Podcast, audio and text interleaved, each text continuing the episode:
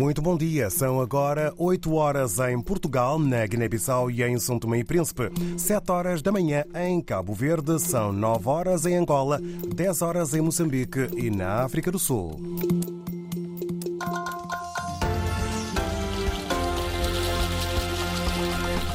Paula Borges, o que hoje, a esta hora, é destacado na informação. O mundo assiste a retrocessos ao nível dos direitos e das liberdades civis, é o que indica o mais recente relatório da Freedom House sobre liberdade, precisamente Cabo Verde em primeiro e São Tomé e Príncipe em terceiro. Estão entre os melhores do continente africano. A World Vision inicia hoje mesmo uma ação de emergência junto dos deslocados no norte de Nampula. Domingos Simões Pereira afirma que as únicas eleições que devem ter lugar este ano na Guiné-Bissau são as presidenciais, porque os órgãos ainda estão em funções e garante os parceiros reconhecem isso mesmo. Vamos ouvir e saber mais.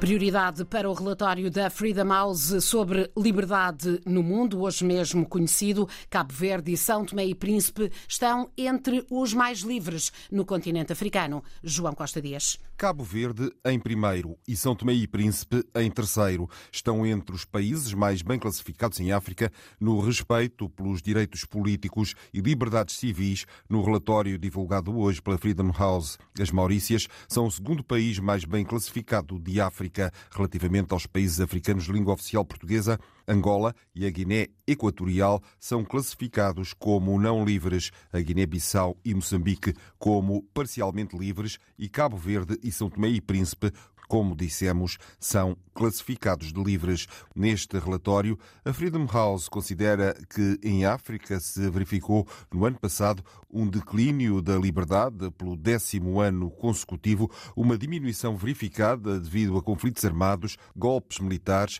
e irregularidades eleitorais. Considera o grupo de reflexão que destaca que, de um modo geral, a liberdade em África diminuiu uma vez que 14 países registaram uma diminuição da pontuação contra 5 que registaram melhorias. O Níger registrou a descida mais acentuada da pontuação, menos 18 pontos, depois das forças militares terem deposto o governo eleito, e a Libéria averbou a melhor melhoria da pontuação, mais 4 pontos no continente. O relatório inclui pontuações de 0 a 100 e relatórios nacionais pormenorizados sobre os direitos políticos e as liberdades civis de 195 países e 15 territórios em todo o mundo. O Sudão do Sul, a Eritreia, a Guiné Equatorial e a República Centro-Africana são os países com a classificação mais baixa do continente. O relatório refere que apenas 7% das pessoas em África vivem em países livres, enquanto 50%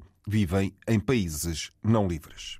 Portugal está entre os países mais livres, com 96 pontos. Também o Brasil é considerado livre, mas com uma classificação mais baixa, 76, refere a Freedom House, que é uma democracia que realiza eleições concorrenciais. A World Vision Moçambique alerta para a difícil condição dos deslocados de Cabo Delgado que procuraram segurança na vizinha província de Nampula. Mais de 33 mil pessoas estão refugiadas no distrito de Herati. A vila de Namaapa acolhe o maior número eh, de pessoas. A World Vision inicia hoje uma ação de emergência junto destas pessoas, ação que acontece após uma avaliação das necessidades no terreno, como explicou a RDP África Ângelo Pontes, gestor de assuntos humanitários da organização.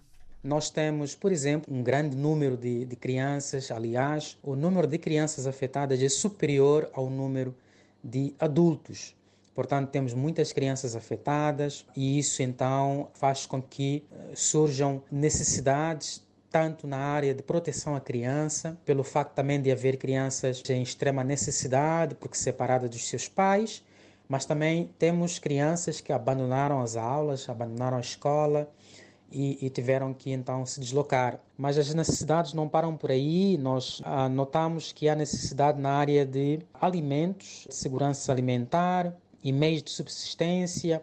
Há necessidades na área de saúde. Temos também aqui a registrar necessidades na área de nutrição. Portanto, a, as pessoas afetadas locaram-se praticamente sem nada e, e no local onde se encontram tem uma uma série de necessidades que têm que ser cobertas, necessidades básicas destas populações, populações afetadas. Muitos eh, dos deslocados no, no distrito de peço, peço perdão, uh, muitos dos deslocados no distrito de Herati e em particular na vila de Namapa foram acolhidos em escolas sem condições, entre as quais as dificuldades ao nível das latrinas. Ângelo Pontes, ouvido por Carla Henriques, explica que o apoio da World Vision, que arranca hoje, vai ser ser focado precisamente na questão do saneamento e da prevenção de doenças. O Instituto para a Democracia Multipartidária, em parceria com a Universidade Católica de Moçambique, organiza hoje na cidade de Climane uma reflexão sobre mecanismos e modelos locais de promoção de paz e reconciliação. Dércio Alfazema, o diretor de programas do Instituto, aponta objetivos. Bom, nós esperamos com a realização deste encontro aqui na cidade de, de de Quilimane, juntar vários atores, várias sensibilidades políticas, econômicas e sociais para eh, refletirmos sobre os mecanismos existentes e mecanismos que precisam ser estabelecidos uh, que possam ajudar a preservar a paz em Moçambique. Com, como, como se sabe, nós eh, temos estado ciclicamente a assinar acordos de paz, agora já são três acordos assinados, mas não há uh, não gostaríamos de voltar a ter uma situação uh, de conflito que, que, que uh, demandasse a, a, assinatura de um outro acordo entre os moçambicanos. Nós precisamos é, de estabelecer, reforçar esses acordos assinados, encontrar as razões que levaram à eclosão de, de conflitos, os fatores de vulnerabilidade que ameaçam a estabilidade, a paz em Moçambique e trabalhar sobre eles para que nós não voltemos a ter uma situação de conflito eh, interno. Este encontro de reflexão sobre a paz decorre hoje na sala de conferências da Universidade Católica de Moçambique, na cidade de Climane, província da Zambésia, no centro do país. A Assembleia Nacional Popular da Guiné-Bissau não está dissolvida, sublinha Domingos Simões Pereira em entrevista à Deutsche Welle. O também líder do PAIGC, maior partido da coligação, que venceu com maioria absoluta a ida às urnas de junho passado, diz que está estão preparados para ter eleições legislativas em 2027 e não em 2024. Este ano, sublinha, as eleições deverão ser as presidenciais porque, explica, os órgãos são eleitos por um período de quatro anos. Diz ainda que a Assembleia estava regularmente constituída, a funcionar com absoluta normalidade e pergunta por que realizar eleições, pedir às mesmas entidades uh, que as para meses depois eh, não ser resolvido qualquer problema. Eh, mostra-se também aberto, ainda que cauteloso, a criar sinergias com outras forças políticas que queiram contribuir para a estabilidade política no país. Um país onde tem havido várias movimentações eh, políticas de outras forças, nomeadamente do MADAM G15, que, através da Comissão Permanente, vem reafirmar a aposta no diálogo para obter, estamos a citar, amplos consensos políticos para a estabilização e desenvolvimento da Guiné-Bissau. As centenas de toneladas de milho que corriam o risco de se estragarem na comuna Funda, nos arredores de Luanda, por falta de escoamento, já foram adquiridas por um empresário local. Foi assim ouvido o clamor dos agricultores da fazenda Mobela Funda, no município do Cacoaco. A reportagem é do correspondente José Silva. Milagre ou não, a verdade é que surgiu a Fazenda Santa Teresa, que adquiriu toda a produção para a satisfação do presidente da Fazenda, Mobela Funda. Felizmente fizemos o contrato e estamos aqui. A partir de hoje em diante, nós temos um comprador para comprar o milho que a gente tem aqui armazenado. Manuel Simões, da Fazenda Mobela Funda, que eleva aqui o seu espírito solidário, espera que os outros produtores da região também tenham destino para a sua produção. Eu já fui selecionado quase o problema que estava com ele na mão. Sinto muito orgulhoso até agora. Espero que os outros que têm o mesmo problema, igual o meu, que também sejam resolvidos. Quem adquiriu o milho também é produtor. Paulo Batista, da Fazenda Santa Teresa, diz ter sido uma compra oportuna. Como produtor, sinto-me satisfeito porque um colega conseguiu fazer o escoamento do seu produto. Produzir não é fácil, existe sacrifício, existe investimentos e no final esta produção é destinada ao consumo humano e, portanto, é necessário que seja feita a sua captação e consequente distribuição. E recorda ser mais um dos muitos casos a nível de todo o país onde produtos correm risco de se degradar por falta de escoamento.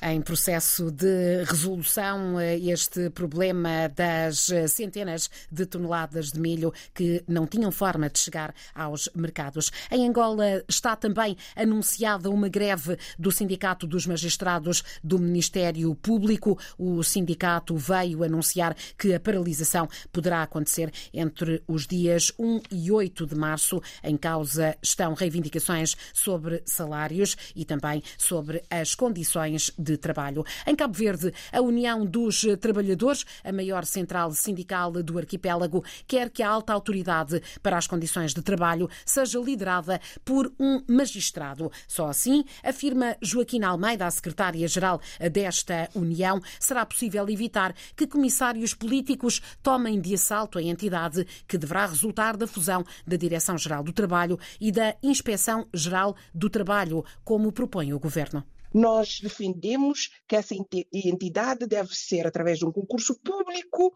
e deve ter um estatuto de um, um uh, magistrado judicial, uma pessoa com reconhecida competência, idoneidade e autoridade, e não os comissários políticos, porque senão nós não vamos a lado nenhum.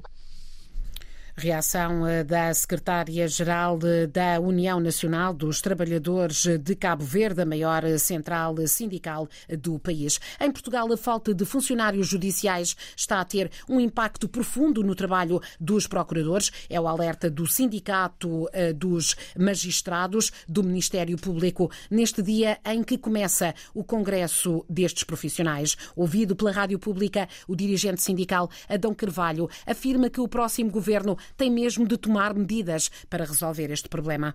Há hoje magistrados que, para assegurarem que os processos são tramitados, têm que ser eles a fazer aquilo que competia a oficiais de justiça, porque, efetivamente, desde eh, há 10, 15 anos, houve uma diminuição drástica do número de oficiais de justiça. Para além do seu envelhecimento, há de facto cada vez menos oficiais de justiça e, além disso, a dificuldades de recrutamento é maior porque as condições que têm os oficiais de justiça em termos de carreira são miseráveis. Questionado sobre se a Procuradora-Geral poderá aproveitar este momento, o momento do Congresso, para explicar de viva voz alguns dos processos judiciais que têm marcado a atualidade, como é o caso da operação que investiga suspeitas de corrupção na Madeira, Adão Carvalho afirma que não está certo que o Congresso seja o local indicado. Este 13º Congresso dos Procuradores acontece em Ponta Delgada, na ilha de São Miguel, nos Açores, prolonga-se até sábado. A sessão de abertura é hoje mesmo, às 5 da tarde. E hoje é o último dia para os portugueses que estão deslocados fora do país votarem nas eleições legislativas para exercerem o direito ao voto em mobilidade no estrangeiro. Basta deslocarem-se às embaixadas nos países onde estão a viver ou a trabalhar. E é claro, esse derby, o derby eterno entre os clubes da segunda circular, Sporting e Benfica, medem hoje forças forças em Alvalade. Os dois primeiros classificados no campeonato jogam, mas para a Taça de Portugal é a primeira mão das meias finais. Hoje, às quatro da tarde, os Dragões também regressam ao estádio da equipa açoriana para jogar o que falta da partida frente ao Santa Clara.